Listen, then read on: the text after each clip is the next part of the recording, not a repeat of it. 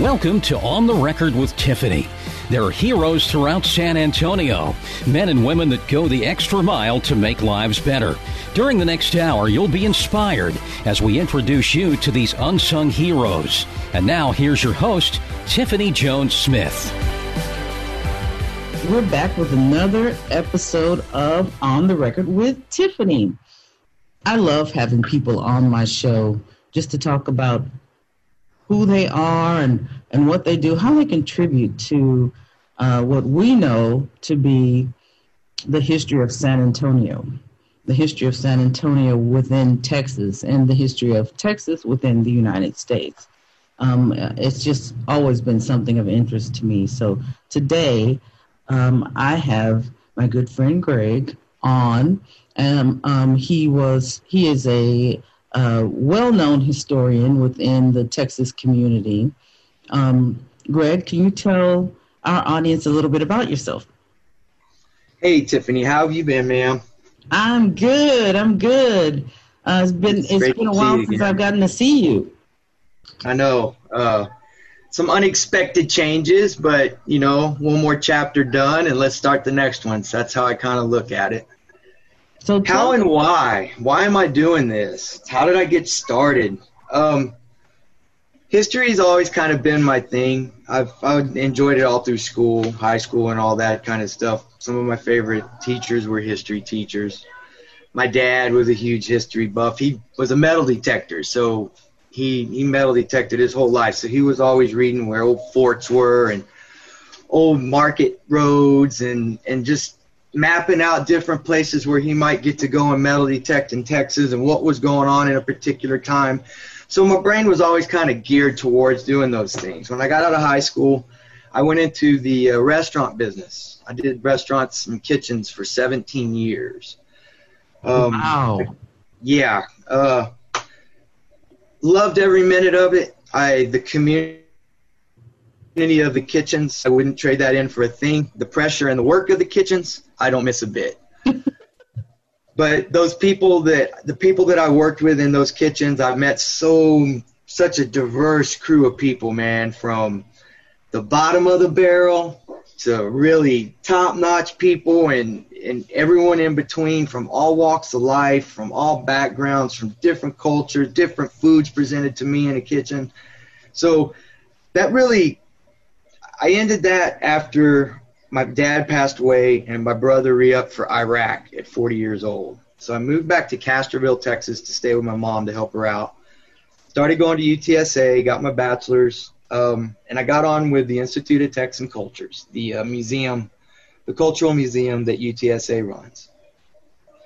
Uh, worked there about a year, and I started working on my master's. Got my master's knocked out. Um, got brought on full time about the time I finished my master's, and I was lucky enough to have a department head named Lupita Barrera who really mentored me in um, the joy of research and the joy of learning people's story, the joy of of telling a person's story that hasn't been told before, and not only the feeling you get telling it, but the feeling they get that it's now being told.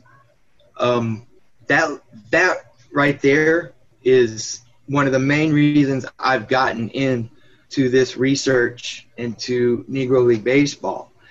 And my research didn't start at a national level. I didn't start with these guys that are in the airport exhibit, like Rube Foster and Willie Wells. And well, I knew who Willie was because I was from Austin, and that was one of the first Negro leaguers that my dad ever talked about was Willie Wells. My dad got me into baseball. My dad was a passionate baseball man. He had me reading books on hitting, and we had the baseball encyclopedia around. And he's the first man that ever exposed me to the Negro Leagues. But we, I've gotten to a, I've, I've done it. I did the national stuff is there. Everybody's told the national story. Rube Foster, Willie, Biz Mackey, all of those cats that are in the Hall of Fame, their story has been told. I represented it in the exhibit we did together out at the airport, but the part of that exhibit that is closest to my heart is the local stuff, the uh, San Antonio Black Sox stuff, the um, East Side colored baseball. What's go ahead, Tiff? I'm sorry. The Black Aces. right? Yeah, yeah. All of see. That's what I loved about the exhibit and about what you did there was instead of just going with all of the the names that everybody knows, like Jackie Robinson, you were like, you know, let's look at people that had a huge influence, but that you you you don't know. That the average person does not know. And when we got Mule in on that, on on that exhibit, he's a perfect example of that because Mule probably mentored more young black baseball players in this area and was tell, our, tell our audience who, who who Mule is. John Mule Miles. He is a local celebrity in San Antonio. Um, he does actually hold the major league record, even though Major League doesn't recognize Negro League records for consecutive games with a home run, with 11 straight games where he hit a home run. Nobody's even come close to that.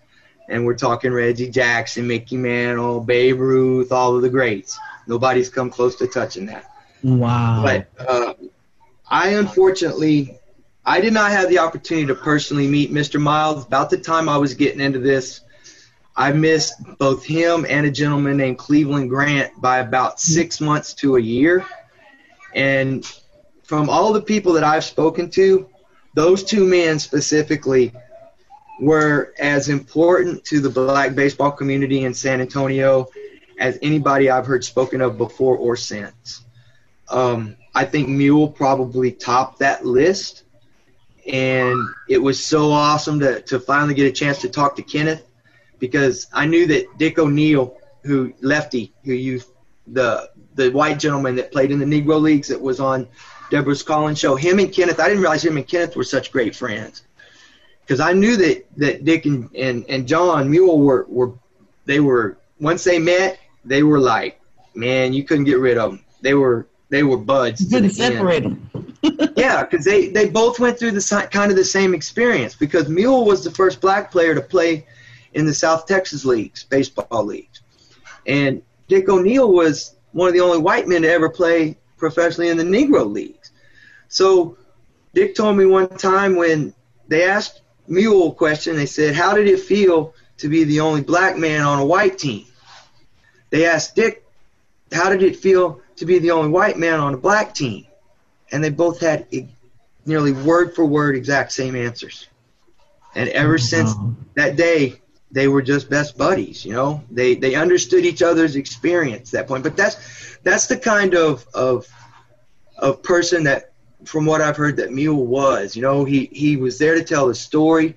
And when things started happening in the mid to late '90s, with with Negro leagues really beginning to get a lot more attention, he was so happy. Like, hey, you know, Buck O'Neil is so happy right now, or was so happy as as things began to really pick up momentum, especially into the 2000s. Every time you see what, Buck O'Neil, what caused everybody to start paying attention to the Negro Leagues in, um, the, in the mid There was a few scholars out there that really started doing some hard research. Um, I can't off the top of my head. He's got the Negro League Baseball Encyclopedia. He wrote that, and then there was another gentleman that wrote "Only the Ball Was White," and I can't recall their names off the top of my head right now.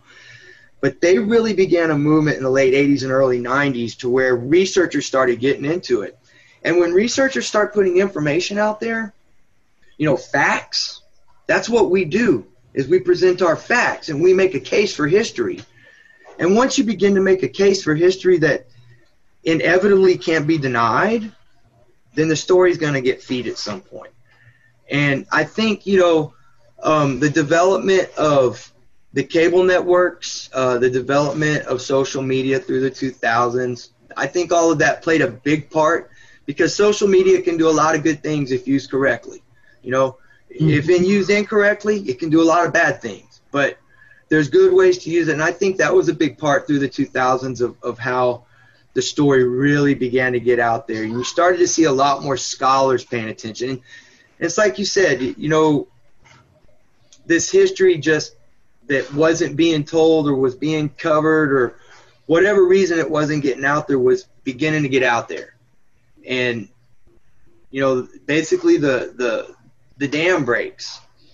you know, you can only hold the water back so long, Mhm. and the dam breaks. So that's what Greg, happened. I have to say, I'm I'm thankful to people like you who are keeping up with uh, Black history, uh, because if it weren't for your love for baseball, just unabiding. I mean, anybody that's listening can hear your unabiding love for the game and for the players of the game.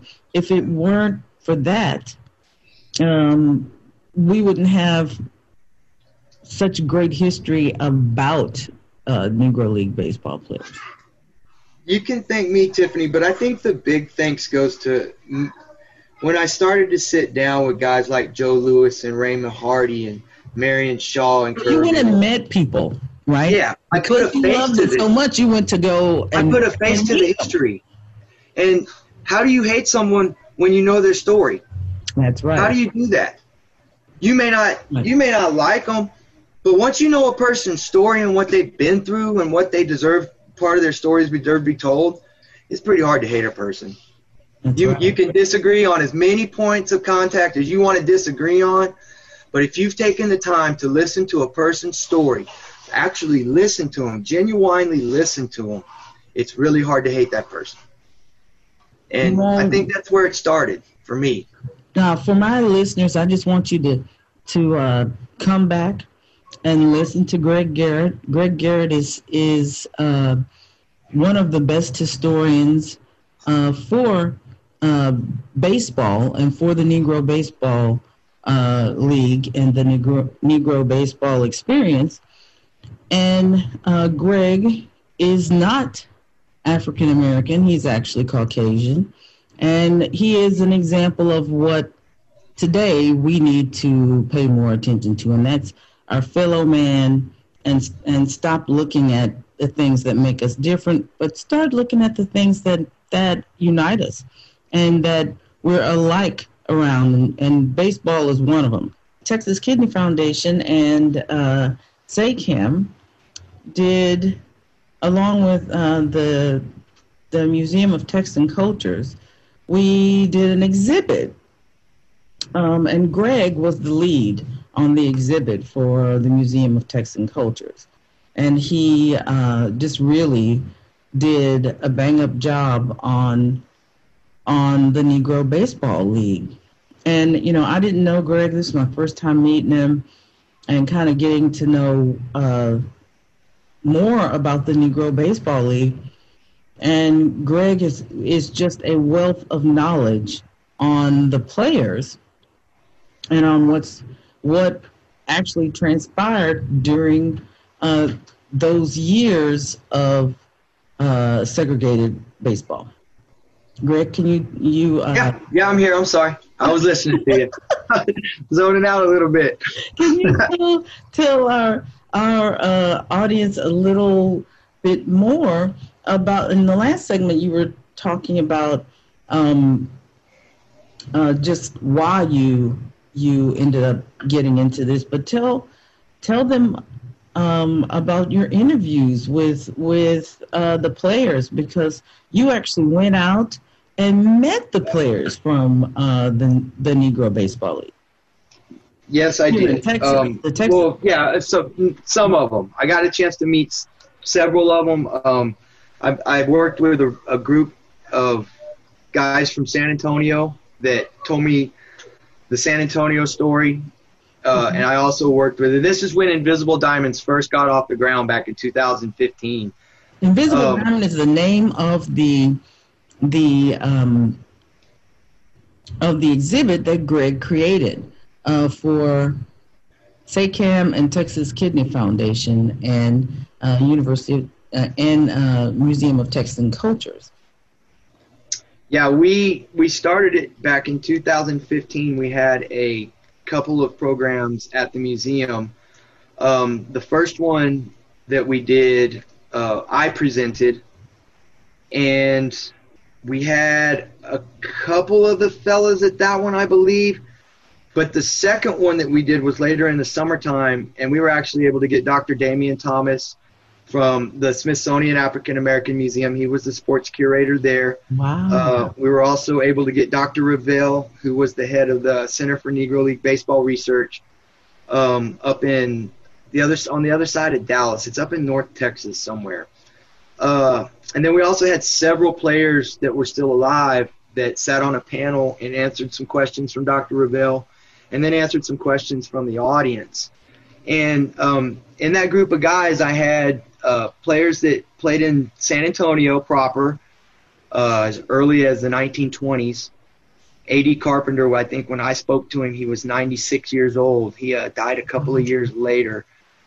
And Roy White, who we wanted to try to get into the exhibit, but we just couldn't get enough solid information. And mm-hmm. Mr. White passed away, and we couldn't get a hold of any family members. And I'm of the ilk that I would rather not put it in if I'm not going to be sure about it. I, mm-hmm. I like to be sure about my research. Yeah. So and Roy was pushing 85, 86, and and he you had really played. hear the information from him, not from Yes, from some, exactly. from a second source, secondary Exactly.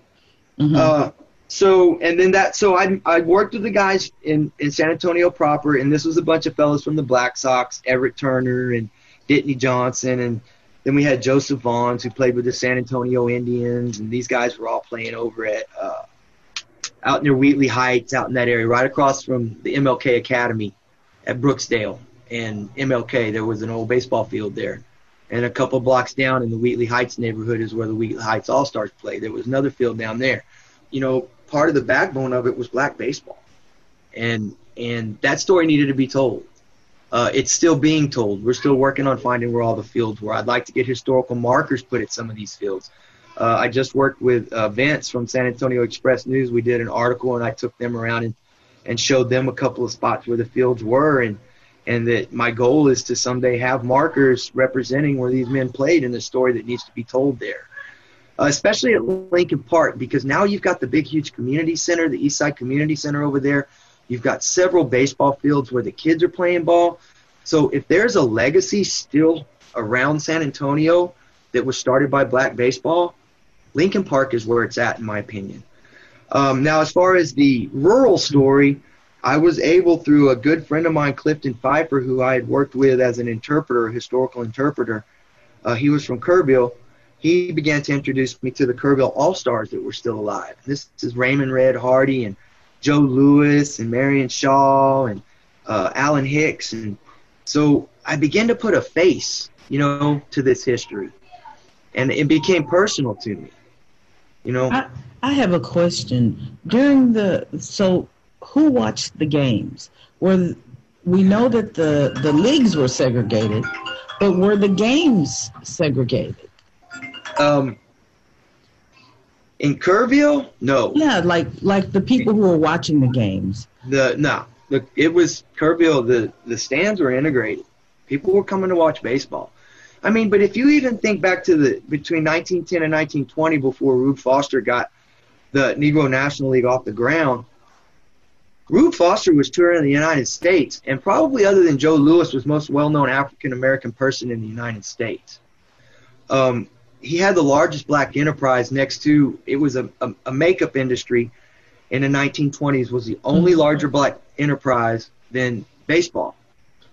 And it wasn't just black people going to those games. Wherever they were in the united he rube foster figured out a way to travel through the south successfully during jim crow during segregation and still white people were filling the stands as much as black people were. In the south in the 1910s you know, this was happening in San Antonio too. You know, maybe not quite as much uh, in the urban area as quickly as it was happening in Kerrville, because in Kerrville, they told me, man, in the 40s, you look up in the stands and people were just watching baseball. Mhm. And I talked to him about so so the stands were integrated, but you couldn't go down and sit at the restaurant and eat inside. He said, we didn't need to do that. We'd ask one of them to go get food for us. They'd bring the food down to us. They'd ask one of the white folks in the stand to go get the food for them, and they'd bring the food down to them at the ballpark to keep them from even having to worry about the hassle of the restaurant. But that team in Kerrville, they were breaking a lot of historical barriers, in my opinion, way before a the town um, desegregated, because that didn't happen until '63, if I'm not mistaken. It was a forced desegregation of the schools, mm-hmm. and um, they were already integrating the baseball team. The Kerrville All Stars were already integrating before Brown versus Board of Education. Um, Bill, uh, oh man, I can't think his last name off the top of my head, and he they're gonna kill me when I can't remember it. He managed them, and he was a real important figure in both San Antonio and in Kerrville. He came from the East Coast, and his name will pop into his last name will pop into my head here in a minute. But he managed the team. He didn't care what color you were. He wanted to win games. Mm-hmm. So there was one old boy, white boy, that, that lived in Kerrville that pitched, and he could throw, and I can't remember his name uh, without looking at my research. I want to say Tommy McDaniels, but I, don't quote me on that. He went on to become the police chief of Kerrville. Mm-hmm. He pitched for the Kerrville All Stars on a regular basis, and this was in the mid 50s. You know, they were bringing Mexican guys in to play on that team that lived in Kerrville. They would go and scrimmage against some of the high school team, you know, the high school team the white high school team. When so the you know, teams were desegregating in baseball before the uh, schools and the cities yeah. were. And that was even in San Antonio. You saw. I mean, it didn't happen. I'm not going to say that every game there was white folks and black folks playing together. I'm not going to say that, but the ice was beginning to thaw and there was beginning to be cracks and you were and beginning to see was, sports was at the forefront of that. Yes. Baseball was and at the forefront. I, I think the military and sports have played a, a, a huge role in breaking down a lot of those barriers because the it allowed sports. Yeah, and it allowed an individual to prove themselves mm-hmm. in a way that they hadn't had an opportunity to prove themselves. And Rube Foster was very aware of not only how we perform on the field, but how we perform off the field means just as much. Mm-hmm. He understood that. And what was amazing about Rube Foster is uh, you had the American League president at the time, Ban Johnson, and you also had John McGraw, who I believe was the general manager for the New York Giants baseball team. They treated Rube Foster, these were both white men, they treated Rube Foster as a baseball equal. They, color had nothing to do with their relationship. Between the three of those men, I think they were a lot closer to integrating baseball before 1920 than a lot of people give them credit for. Now, Kenesaw Mountain Landis, Judge Landis came along and whether or not he was a stout racist, he projected that, and that was because he was doing the owner's work, and there were several stout racists in ownership of baseball at that time. Mm-hmm. So once Landis became the commissioner of baseball, everything got pretty shut down as far as the progress Ban Johnson and John McGraw had made. That's just my historical opinion. There may be others that differ with that, but from what I've looked at and what I've read and the attitudes that people had toward what Rube Foster was trying to do, I really feel they were a lot closer than even Rube may have thought they were. You know, Greg, a lot of what we're seeing today, uh, we can we can look back at baseball's history and and learn from.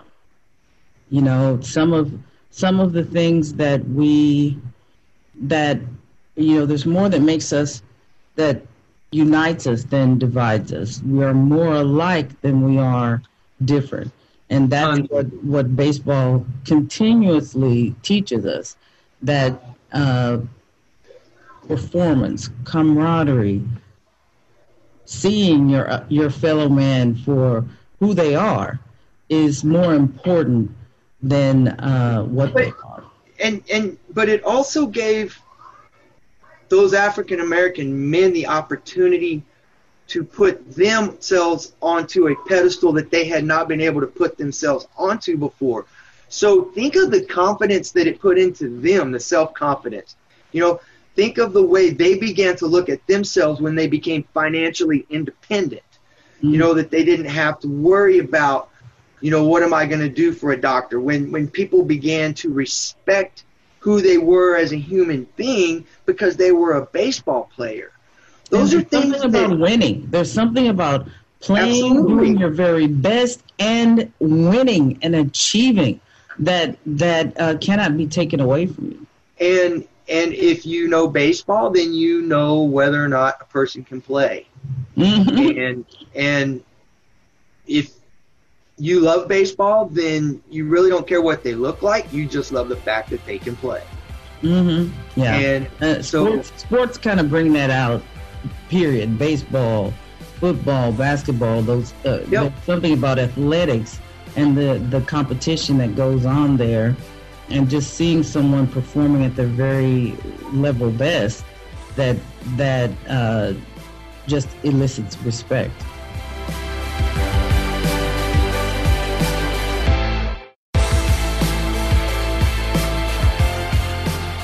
I think the, the more I've learned about Rube and and the man he was, I, I I think he's probably I would put him right there with Branch Rickey as having been one of the baseball minds that's done the most to move baseball forward since its establishment as a professional sport in the 1860s with the Cincinnati Reds starting off as the first baseball team.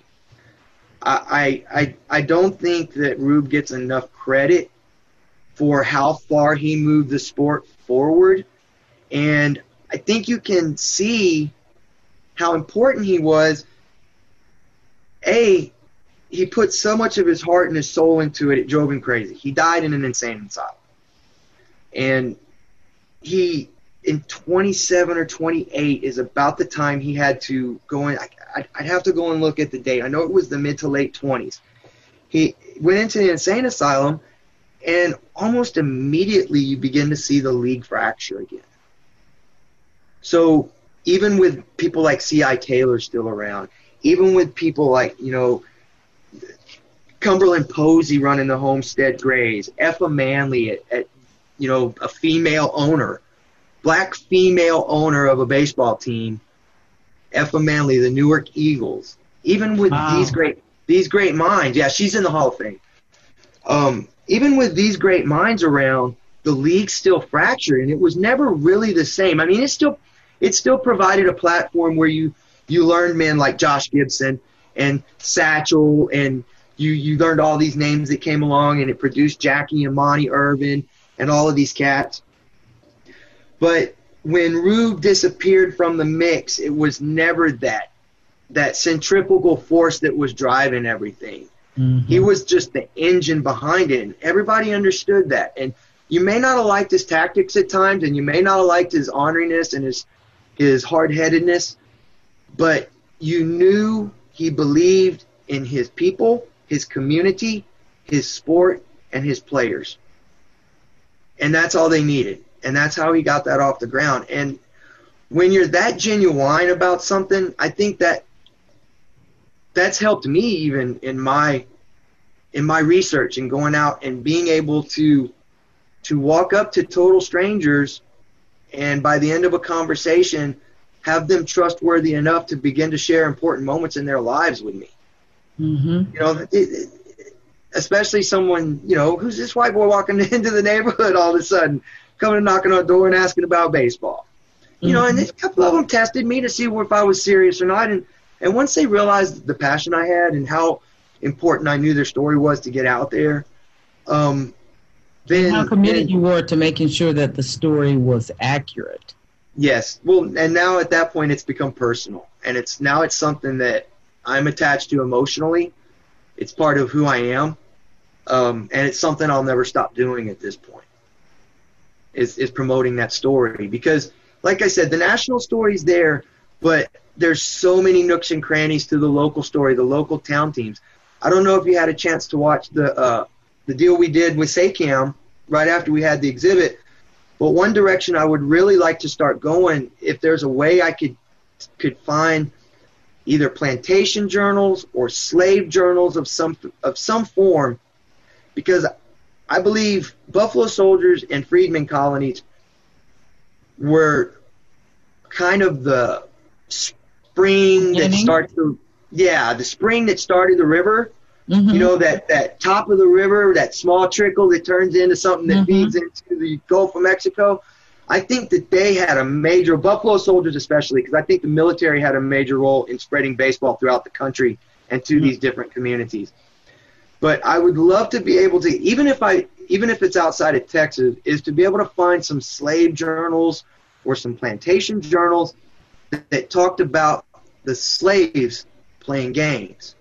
It's really hard for me to believe that during the Civil War in the South, as much ball that was played during downtime, both by Confederate soldiers and Union soldiers, Mhm. that there weren't slaves around seeing these boys playing this ball at some point or time.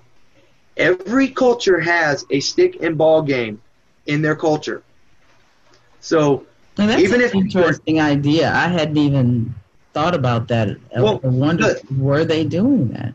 Yes. Well, the reason that it kind of got legs in my brain is I was doing some research and I went to high school in Lockhart. I graduated from Lockhart, Texas. Go Lions. Um, and I had a lot of very close friends that were from St. John Colony. They went to school in Lockhart, which is a freedman colony, one of the oldest ones in Texas, actually. And um, I started doing some research, and boom, St. John Colony had a baseball team. Now, this was early 1900s. I don't know how far back this went, but that's what second generation, third generation freedmen, and they Mhm. got a baseball team, organized baseball team. And I started digging a little bit more, and there was another little freedman colony um, called Ebon, E B O N, near Lockhart also.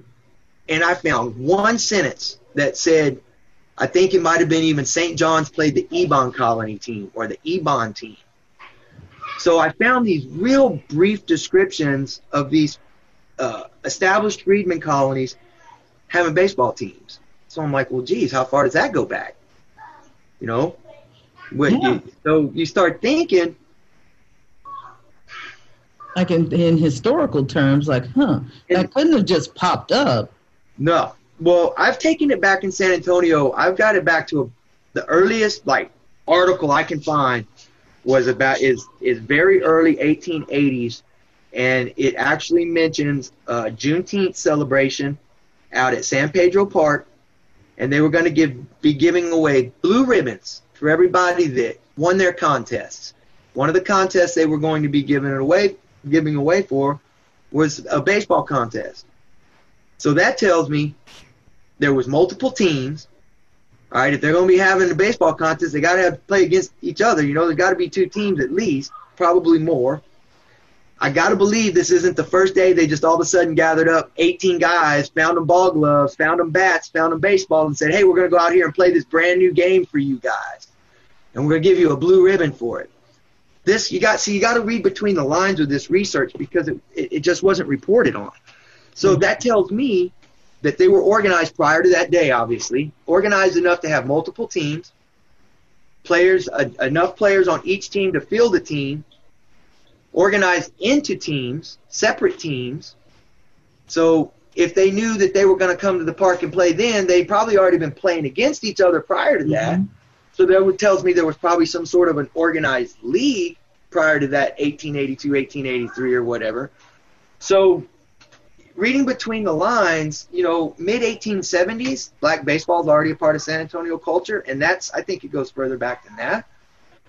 But it's it just really strikes me as hard to believe it, that slaves had access to plantation spots. Certain slaves had access. You know, pretty much there was a slave in every point on plantation doing something. It's really hard for me to believe there's baseball being played on the plantation that slaves didn't see it. It is very hard for me to believe that and not comprehend what was going on, be able to digest it, take it back to their little slave community down at the bottom of the plantation, and get their own ball game going. I think it's plausible. And you may be right because how did how did the teams just all of a sudden pop up That's directly after slavery? they've there's yes. So something's there's there's a lot more to the story. You know, I mean, like I said, that national story, I think it's been covered pretty solidly. I Mm-hmm. wanted to do it because I wanted us to focus on those eight Texas guys that played such a big role in that National Negro League since it was the 100 year anniversary. But for me, the real story is right there what we're talking about. Getting down and dirty and finding out, all right, how far back does this thing go? Does it go back as far as the 1850s, 1840s when baseball was really starting to take off in the nation as a whole and it had Mhm. pretty much reached Texas? Because I think baseball got to Texas during the 1840s uh, when we were fighting the Mexican American War in the 1848 during that period of time. I think military brought it here. That's that's my hypothesis. Um, I've found a few things that that back that, and I I think that at some point that's another big research project for me. It's the But yeah, there's so- and, and the military. There's so many rabbit there's so many rabbit holes to get down that just haven't been covered yet. You know. So let's let's bring it forward a little bit and tell talk about uh, this being the hundredth year anniversary of the Negro Baseball Leagues. This is such a historic year. I mean, we've got a pandemic going on. We've got it's the hundredth year anniversary of women's suffrage. We've got uh, we've got social uprising. So what what do you think from from your historical perspective? How do you see baseball's history as being able to speak to today, to what's happening today? the first thing I want to say is it breaks my heart because going into this year, man, so many different groups and organizations, Major League Baseball, the Negro League Museum in in Kansas City, Cooperstown, you know, all of the radio stations that care are are the TV stations that carry their local baseball games, their regional baseball games. This was going to be the year that every single baseball game, there was going to be a point that the announcers were going to talk about the 100 year anniversary. Mm. Every single game. I don't care if it's your local broadcast, I don't care if it's ESPN broadcast, Fox Sports broadcast, the ABC broadcast on Saturday, I don't care what it was. They were going to get their spotlight. And bam, 2020 has happened. Mhm. Glorious 2020. Coronavirus. My lord, it's definitely going to go down in the history books. Mm-hmm.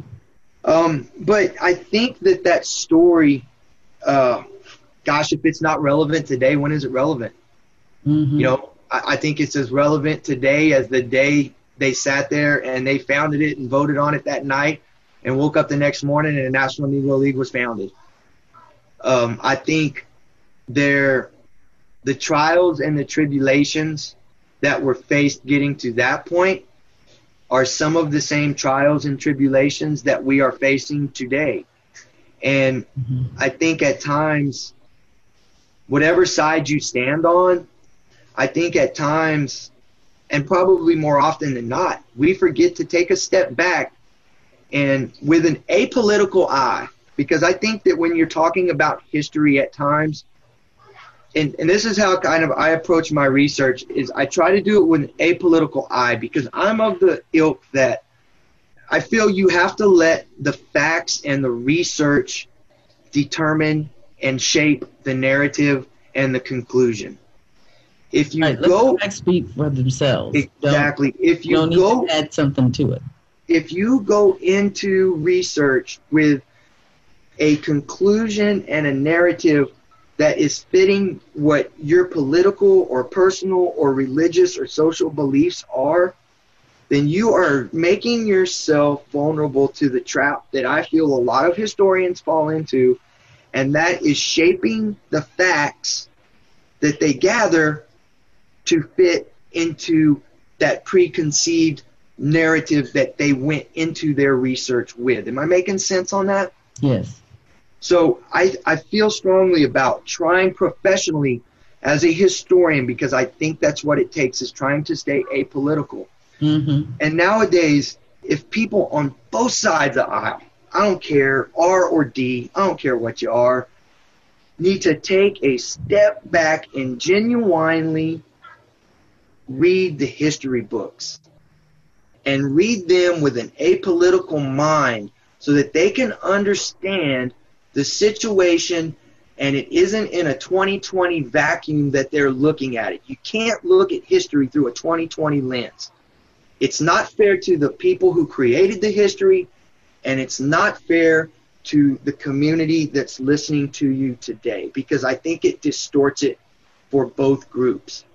You have to look at it through the lens of the people who experienced it and understand the exact experience they went through in order that that experience does not get repeated. You know, the and, best thing we, uh, uh, to your point, the best thing that we can do is put ourselves in the other person's shoes. Absolutely. try to get a perspective of why is this individual reacting or behaving in this way, or why is why does why is the meaning so intense for this person I need to yeah. understand that.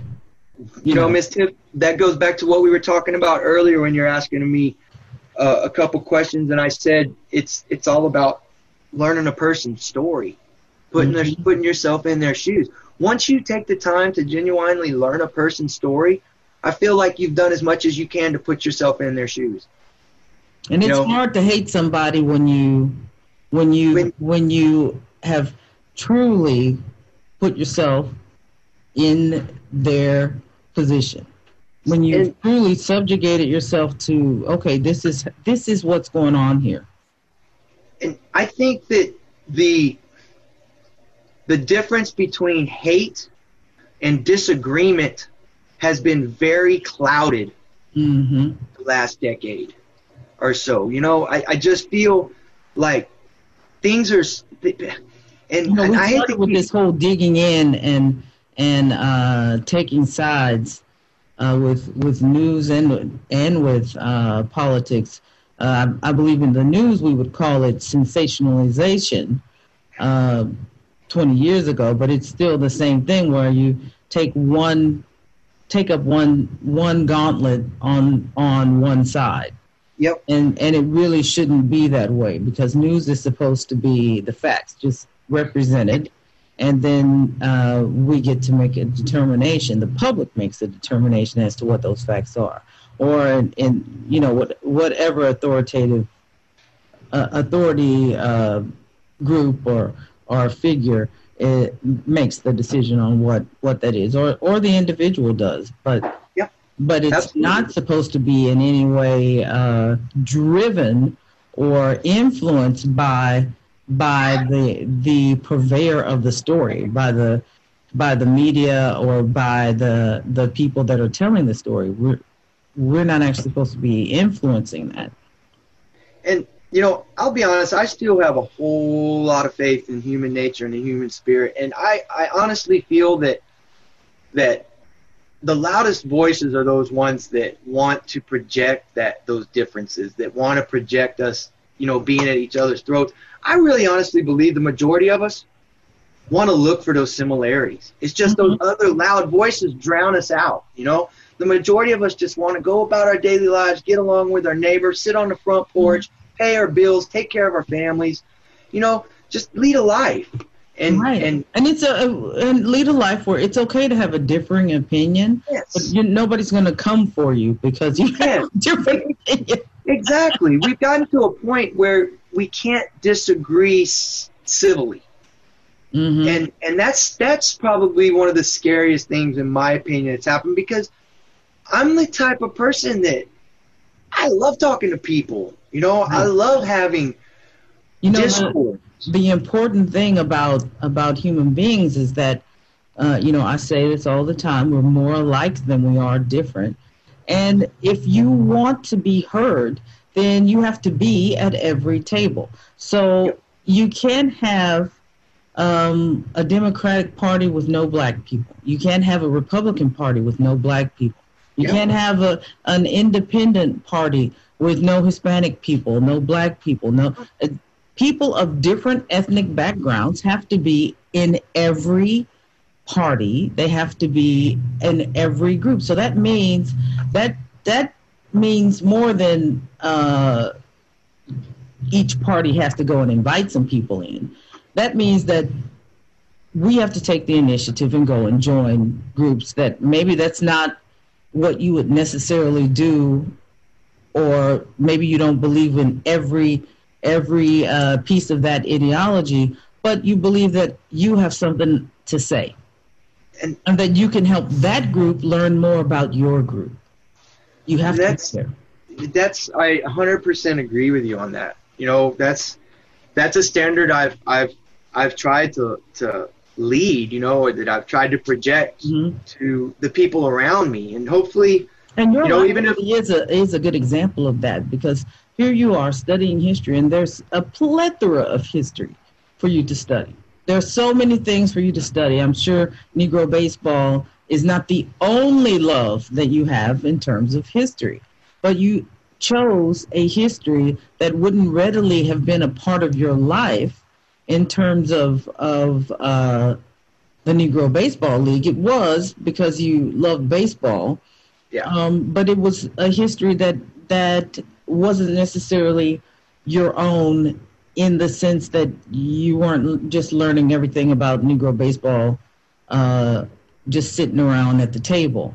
Yes. But now all of a sudden, uh, you entering into that scene changes things up not just for you, but for the people that you're interacting with too. Oh yeah, yeah.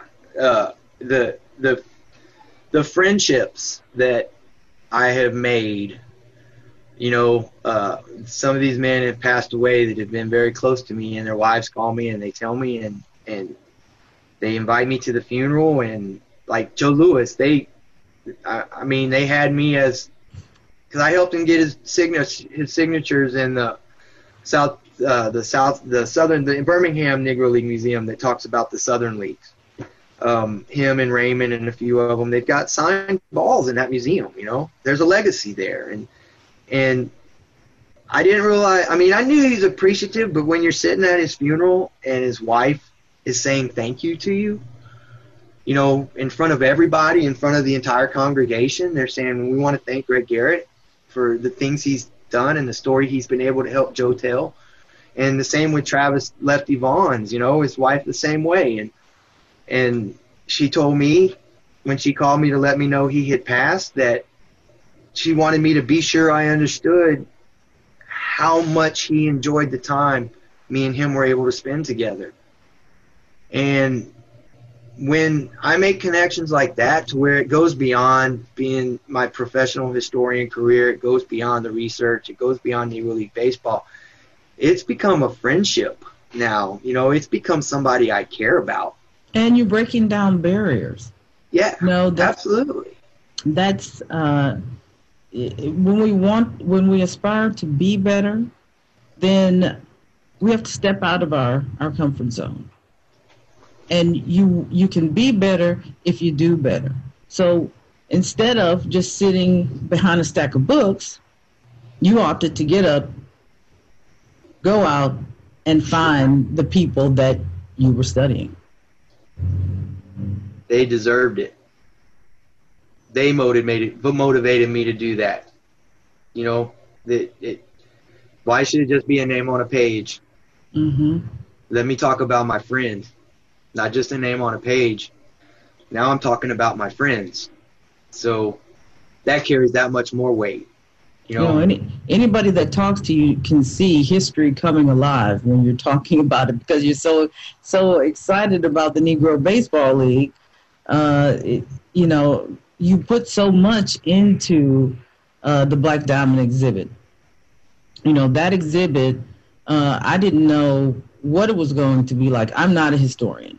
Uh, yeah. I and and uh, I basically the way that that uh, I got involved with it is that I wanted to do something special for um, for the doctors that I, I work with.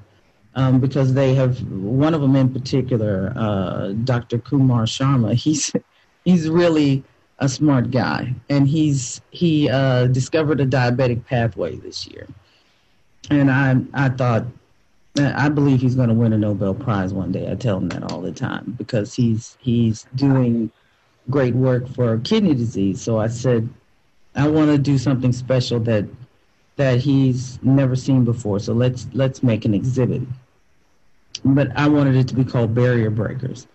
And, yeah, we uh, talked about that up at the exhibit. That's yes. right. I wanted yeah. it to be called Barrier Breakers, and um, we, you know we couldn't get the Barrier Breakers uh, off the off the ground, so we ended up with uh, Black uh, Invisible Diamond, and I thought when I saw it and started thinking about it, I thought, man, this is so apropos for for uh, the doctors that I I work with because they are, you know, for the most part, in, invisible to the public. Yeah. Most people have no idea what they're behind the scenes they're doing. doing yeah, hard, they're doing they're the hard just, research. Yeah, they're just boots doing, on the ground. Yeah, yeah, they're they're just out there working. You know, saving people from coronavirus and like doing all this stuff. Yeah, the unsung you know, ones, like, man. Taking these little meetings with me at night. Hey, how you doing? You know.